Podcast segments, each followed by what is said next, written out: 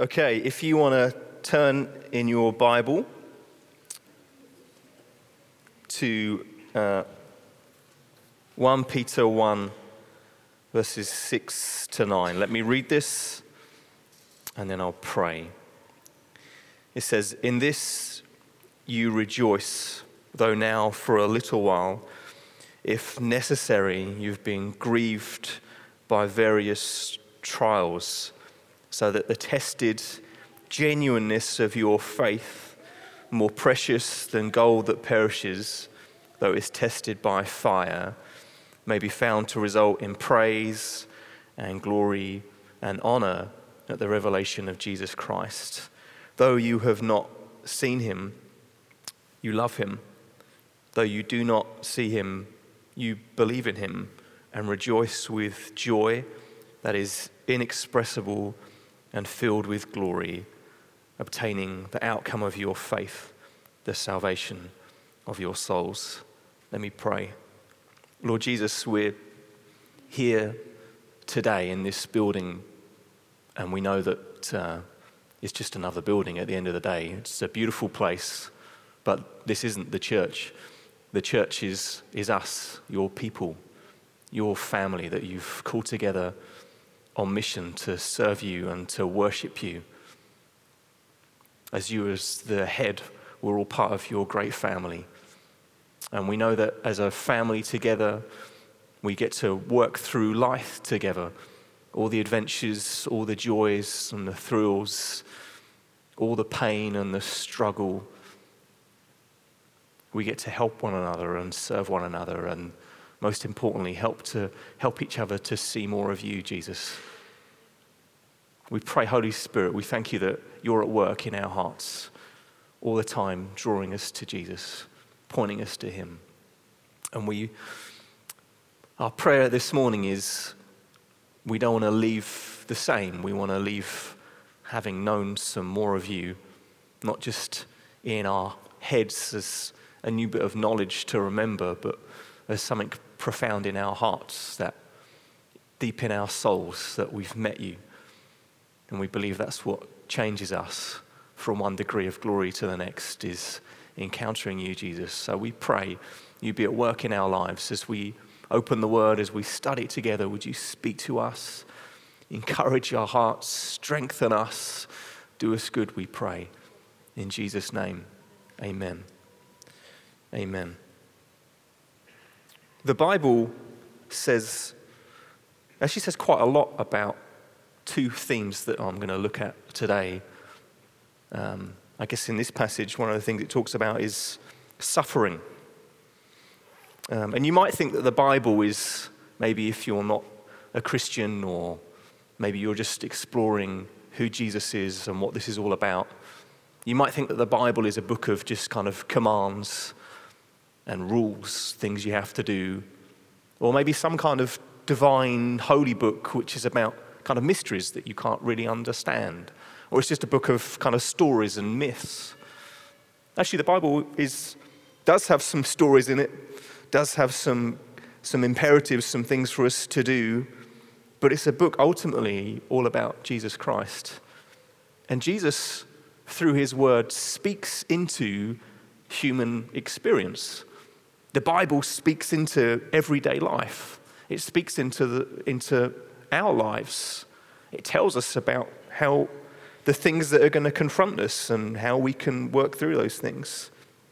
And one thing that's unique about what the Bible has to say about suffering is that, as, as Peter's done here and as happens in other parts of the Bible, that suffering and joy come together and are spoken about in the same sentence, even almost in the same breath. These two apparently contradictory ideas of suffering and pain and happiness and joy somehow come together. It says in Romans 3 that we can rejoice in our sufferings. We can rejoice in our sufferings.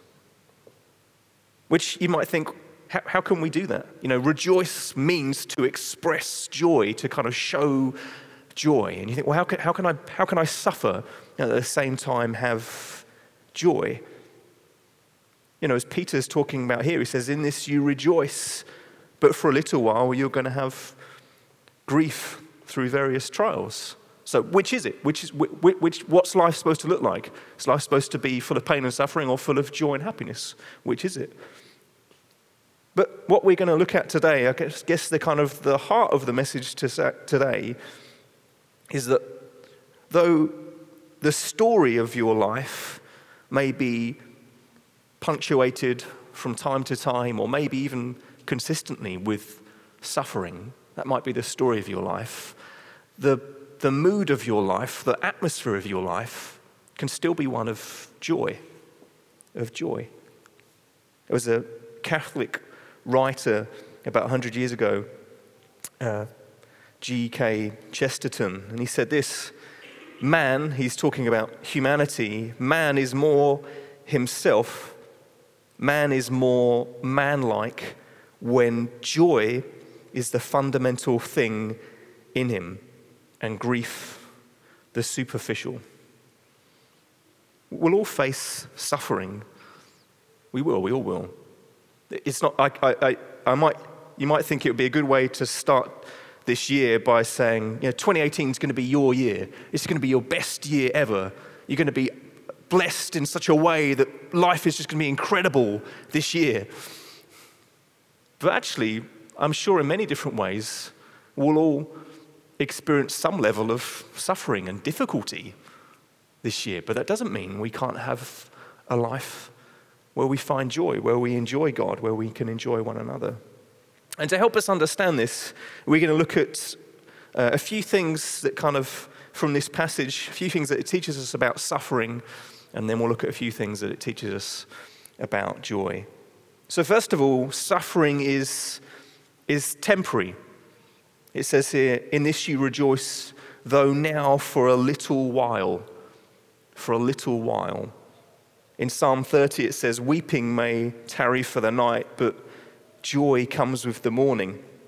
And you might think, if you're here and you've been living with some sort of lifelong affliction, you know, illness or disability, or maybe something happened to you, something traumatic has happened to you, or some relationship that you've been part of, or even you're part of now, that has caused you pain and grief and still does, you might think the comment that suffering is just for a little while, that might even offend you a little bit.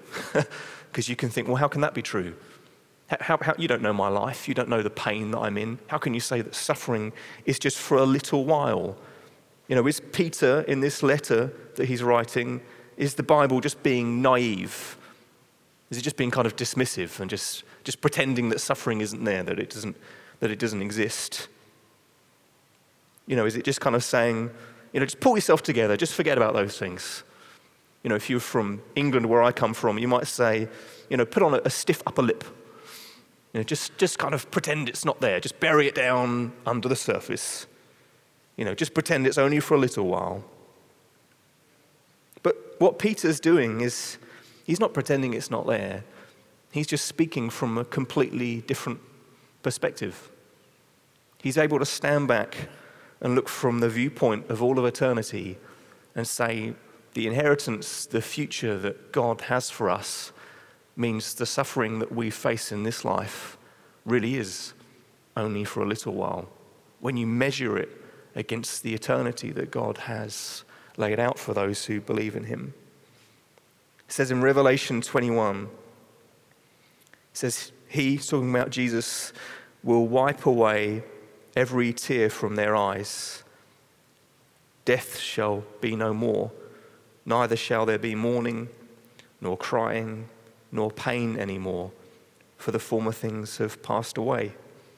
There's, there's an end. That's, that's what it's saying. There's an end. It's for a, a brief little while, and then there's an end, and there's a glorious future ahead of no mourning or pain no tears. It's temporary. The next thing it says is that suffering it comes for, for a reason.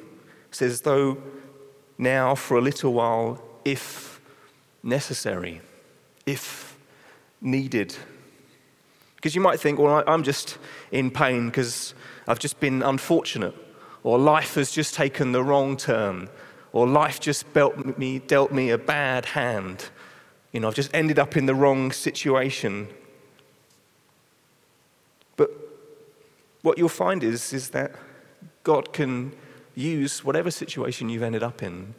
God can and is using it to bless you, to do you good, to strengthen you, to grow you. These trials, these tests that you're going through, God's at work in all of that. And you might think, well, that just sounds cold and harsh.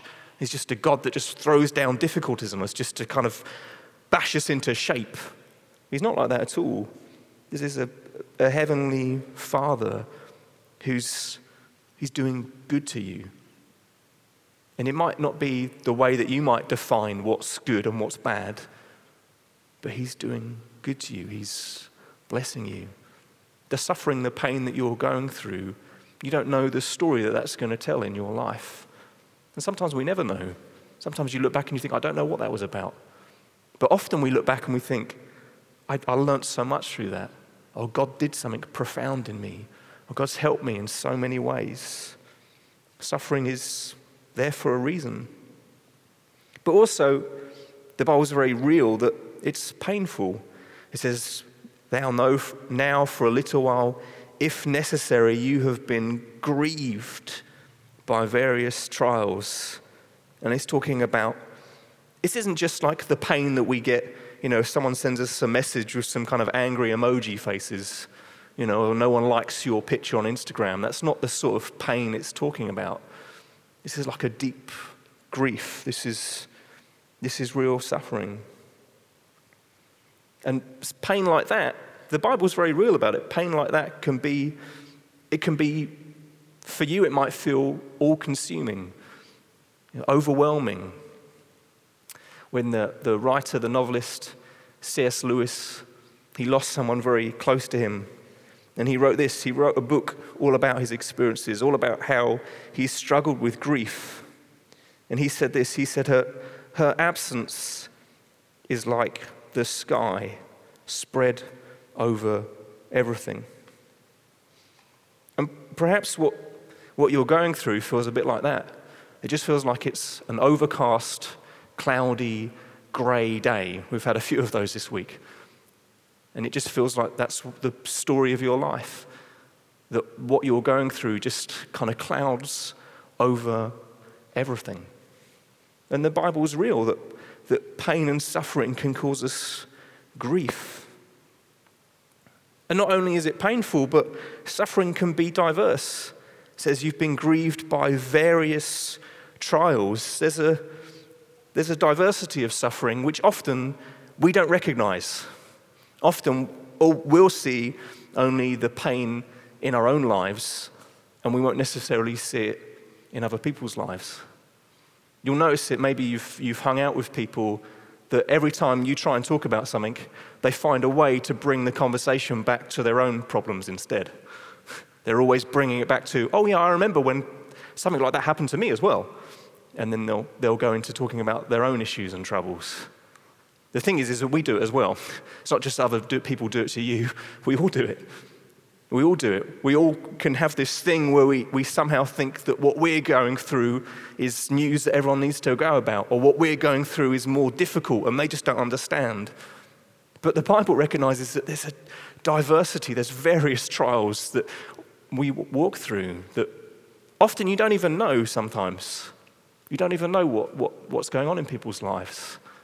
Sometimes we just need to get good at asking some good questions and just drawing some people out or giving space and opportunity for people to really share about what's happening in their life. I shared a, a beer with a good brother here this week, and he just told me some struggles in his life. And I was just, I was just so blessed to hear his story. It just genuinely did me good to think, oh, goodness, I can pray for you. I can, you know, I can ask God to help you with that. I didn't, I, I didn't think anything negatively at all. It was a wonderful experience. And sometimes we just need to give people space. ask people some questions, try and find out the story of people's lives, what their life looks like underneath the surface. Because, you see, it's not like, you know, Jesus doesn't say to us, well, your life is tough, but let me tell you about what I did. You know, I died for you on the cross. Just get over your problems. It says that Jesus is a, a high priest who's able to sympathize with our weaknesses. He doesn't just dismiss what you're going through. It says in the Psalms that God keeps your tears in a bottle. I, I don't think that's a literal thing. I don't think you'll get to heaven, there'll be this big bottle, and then you'll look at someone else and think, well, your bottle's a lot bigger than mine, man. Pull yourself together, lad. You know, it's not like that, but God, God sees every tear. He's, he's, he's aware of it all. He's not just aware, but he's at work in your life. He cares for you as a good father, he loves you. And these things are painful, they're diverse, but all the time they're, they're working to, to do something good in us, to do a work of what the Bible calls sanctification, as in make us more like Jesus. Because it says these various trials so that the tested genuineness of your faith, more precious than gold that perishes though it's tested by fire. For what you do with, with gold is that you have to, you smelt it, you, you, you heat it to extreme heats to draw out the impurities, all the different iron ores and things and stuff that shouldn't be in there, you have to heat it and treat it and squash it and do things to it to draw out all of the bad stuff so that you get pure gold as your result. And it's not trying to get rid of the gold. The fire can't get rid of the gold. It's there to purify it, to strengthen it. And, and that's what happens in your life. God's trying to strengthen you. He says He won't put you through any temptation that's more than you can bear. God's at work to do something good. He's drawing out the impurities, the, the, the horrible bits. He's little by little uh, testing you. Sometimes you might even feel hot, as in there's a, you feel like you're in the furnace. That's a good place to be. It means God's at work. Because it's trying to produce something even more valuable than gold. In the end, what this suffering produces is something that lasts. Because it's funny, in this passage, he says, what does he say at the start there? It says, more precious than gold, though that perishes. And you think, well, gold doesn't perish. It, doesn't. Gold doesn't rot, it doesn't biodegrade. Gold is, no one actually knows for sure, but it's, it's almost eternal, but no one's been around long enough to know if gold actually lasts forever. But the thing is, what God's doing in you, that genuinely is eternal, more so even than gold. What God's doing in you is a precious thing, it's a mighty thing, it's a powerful thing.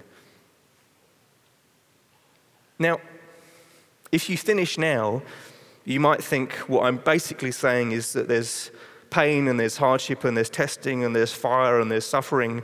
And then one day there's glory when you go to heaven. But there's this horrible bit in the middle and then everything's good. That might sound a little bit what I'm saying. Um, you might remember the, the verse I read from the start for Romans where I said that uh, rejoice in our sufferings. And it goes on to say, knowing that suffering produces endurance, endurance produces character, character produces hope. It sounds a bit like it sounds a bit like the sort of thing your dad says to you, right? When you fail, fail your driving test or something, and your dad says, it's character building. You think, I don't, I don't want my character to be built. I want to be able to drive the car. Leave me alone, dad. And it might sound a little bit like I'm saying that, that there's all these things here to kind of strengthen your character. And you might think, I don't, I just want to enjoy life. Why does my character have to be strengthened? Why does God have to do all these horrible things to me? I just want to have fun. But what this passage also goes on to say is that we can rejoice with joy that is inexpressible. And that's not actually just talking about the future of an eternal glory, that's talking about now, in your life today, this week, this month, that you can rejoice with a joy that is inexpressible, unspeakable. It's so deep in your heart that you can't even find the words to describe it. As I said earlier, though the story of your life may have suffering in it, the atmosphere of your life, the mood of your life, can still be one of joy. Because let me tell you a few things about joy. First of all, joy isn't, it's more than just being happy. It's more than just being happy. It's a lot deeper than that. There's nothing wrong with being happy, but it's not really applicable to be happy in all circumstances. I'm sure you found this. There's moments in life you think, if I'm just start laughing now, that would be really awkward. You know, I'm at a funeral, everyone else is sad. This is not the time to laugh. You know, there are times in your life where happiness just doesn't really fit. And yet it says in 1 Thessalonians, rejoice some of the time. No, it says rejoice always. Always, always rejoice. It's one of the shortest verses in the Bible. 1 Thessalonians 5:16, rejoice always. Doesn't say only at certain times or most of the time, just not at funerals. It says rejoice always. G.K. Chesterton, who I quoted from earlier, he went on to say that praise should be the permanent pulsation of the soul. Pessimism is at best an emotional half holiday. Joy is the uproarious labor by which all things live.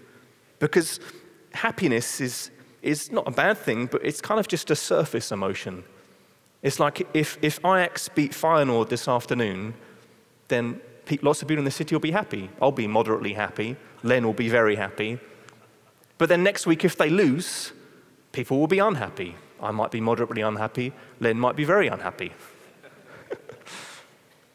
if, if I suddenly got uh, a letter through the post with a thousand euros in it, or I got a pay rise, I might be happy. But then if I get a blue letter from the Belastingdienst the next day, that could lead to unhappiness, right?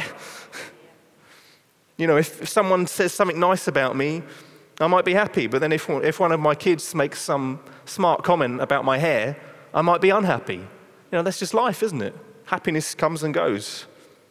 And part of the problem of humanity, part of our problem, is that we try and find joy in things that are only really supposed to make us happy. We, we, we take kind of temporary things, things that, that God's put them there to give us happiness, but we try and find our everything in those things. We, we try and get our total fulfillment and satisfaction, our deepest joy from things that they're not supposed to do that. They're just supposed to, they're, they're, they're not bad things. They can give you happiness, but they won't ultimately give you joy in your life. Because joy, joy isn't a, a shortcut. Sin is, that's what sin is. It's a shortcut to joy. It's just trying to make ourselves happy, a, a temporary happiness, but it won't satisfy. And in the end, all it will do is kind of dullen and cheapen what your experience of what joy actually can be. See, because what Christianity is, as it says here, there's this odd verse, but it's real Christianity is, is a not seeing but believing, trusting, having faith in something much more beautiful and powerful, and fixing your eyes on Jesus and finding your deepest joy and fulfillment in Him and who He is. And another thing that joy is, is joy is it's the result of faith, not the reason for faith, if that makes sense. It says here, you believe in him and rejoice. And the order is really important. It's not we believe in God so that we can rejoice. It's not that we believe in God to make us happy. It's the other way around. When we believe in God, happiness, joy, follows that. It's, it's a byproduct of life with God. It's the result of what it is to follow Jesus. C.S. Lewis, who I quoted from earlier again, he said, When first things are put first, second things are not suppressed but increased.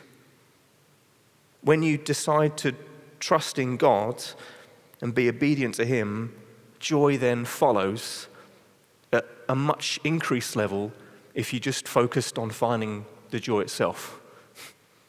If you put your trust in, sometimes that means you have to lay things down, things that maybe you set your heart on, your desire on, things that have transfixed you. And sometimes Jesus will say, You need to stop that. You need to walk away from that. You need to lay that down. And that can feel horrible and painful. And think, oh, I can't do that. But then you'll find when you do that and trust in Him, later He'll bring so much joy that you never would have known into your life. He'll release this torrent of blessing into your life that you never would have experienced. You see, because this, this joy He has for us is, as it says here, it's it's inexpressible, it's unspeakable. You know, I wish I had a, a kind of a nice, pithy catchphrase to try and give you like a nugget of wisdom to describe what it is to experience joy, but I can't because it's unspeakable. it's inexpressible. I, I can't just give you a nice summary of it, a nice metaphor, analogy. It's, it's partly why, when we gather here as a church, partly why we sing together. You might have come in here today and thought, why are these people singing? This is a bit weird. You know, some of them are kind of waving their arms in the air. Some of them look actually, you know, mildly happy. What's wrong with these people? Why are they singing? And it's partly it's a God-given gift for us to try and express this unspeakable joy in our hearts. And you'll find that as you sing and worship God, you'll find even the act of thanksgiving, the act of kind of gratitude, it kind of enlarges your soul. It does something profound in you. In, in singing to try and express your joy in knowing God, He then brings more joy into your heart. It's difficult to explain, but that's why we come together to worship. It's not just to declare things that are true, although we do do that, and that's really important to declare who God is. But it's because we, we, we, we're giving Him praise and glory. We're expressing this joy in our hearts, and as we do it, He comes and brings more joy into our hearts. He comes and speaks to us profoundly, He stirs us, does good things in our lives. See, I guess if I could try and describe joy, uh, it's being, it's being happy in God. It's just having a kind of a contentment in who He is and what He's done. That He's your Father and that He loves you and He cares for you. He sent His Son to die for you. He, Jesus rose again and you rose with Him. You've been called into his family as co heirs with Christ. So we get hold of these deep truths of Christianity. If we get hold of his forgiveness and his love for us, you find this, this kind of might be, might at first just feel like a relief, kind of uh, just uh, you're not quite, you just maybe even it's just an emotional thing, but eventually you just find this deep sense of joy and peace in your life. Oh, Jesus loves me. It is well with my soul. There's no deeper joy you can find than that. And this, this joy as well, it's this unspeakable joy.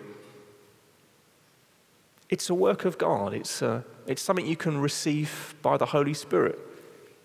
That passage I read from from Romans, not only that we rejoice in our sufferings, knowing that suffering produces endurance, Endurance produces character, character produces hope. Hope does not put us to shame because God's love has been poured into our hearts through the Holy Spirit who's been given to us. Maybe you're, maybe if you're, you're listening to me and you're thinking, well, that all sounds nice, but I can't really relate to what you're talking about. Then just ask the Holy Spirit to come and reveal more of Jesus into your life. That's what the Holy Spirit does all the time. He's pointing to Jesus.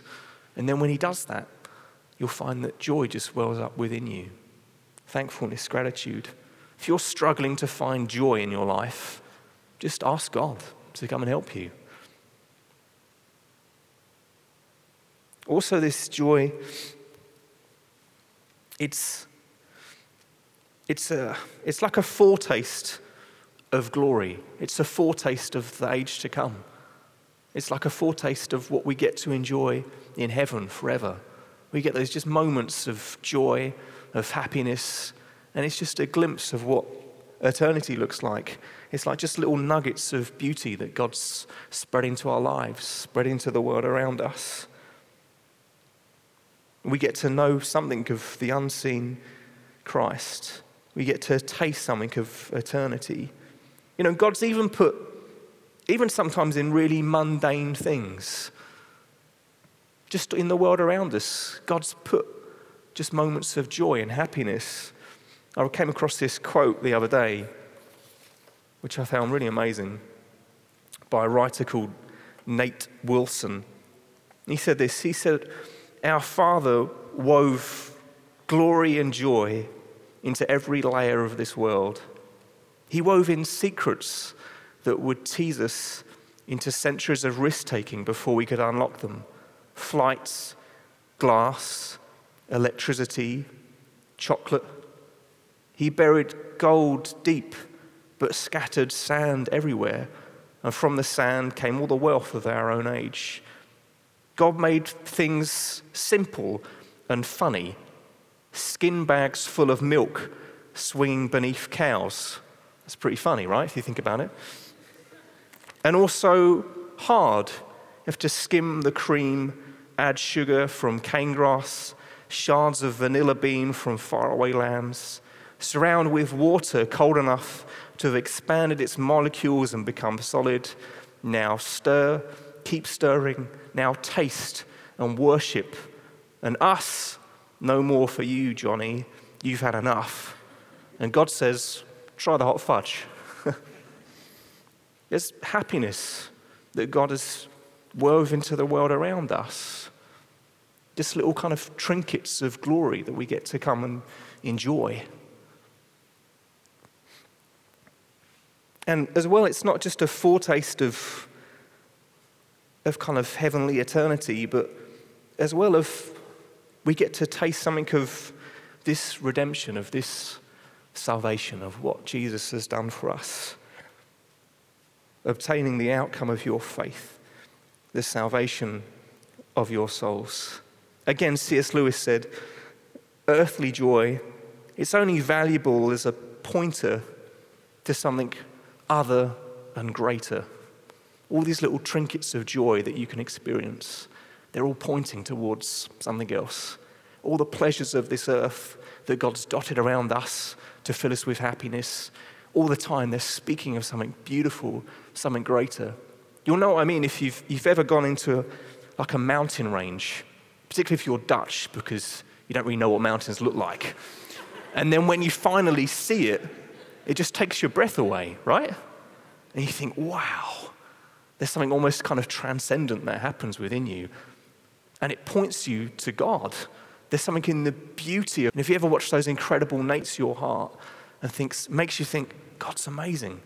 And if you ever watch those incredible nature programs and you, and you hear about these stories of the intricacy of creation, and you think, God's incredible. And it's supposed to do that. That's its job. All the time, all of creation is looking to Jesus and saying, Isn't he amazing? Catch hold of some of it. And all the time, it's pointing to this greater glory and we get to live with this, this kind of atmosphere of joy in our lives. And the best way to experience that is you just look at the empty tomb. You see that Jesus has died and now there's an empty tomb. He's not there anymore. He rose again to give you new life, to make you a new creation, to come and fill you with his power and his strength. And so that he can know you, he can know you and you can know him, that you can have a relationship with a living God. You can come and know a Father, a Heavenly Father. And when you look at that, you think, how could I not know joy in my life? Okay, I've talked for enough. Let me pray.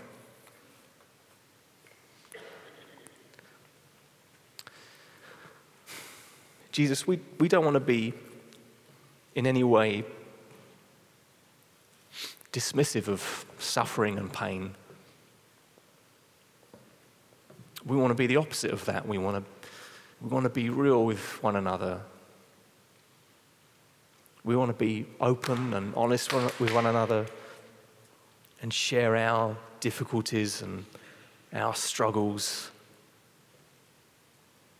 our pain.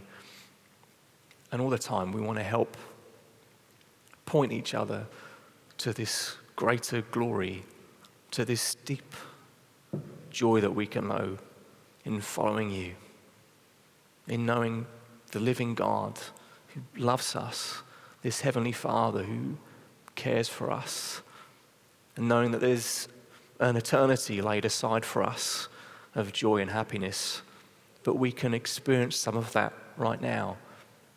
That we can know this joy inexpressible, this unspeakable joy and contentment in our hearts of knowing you, Jesus. I just pray for anybody here that, that struggles to find that, that maybe life just feels like one battle following another battle and then another.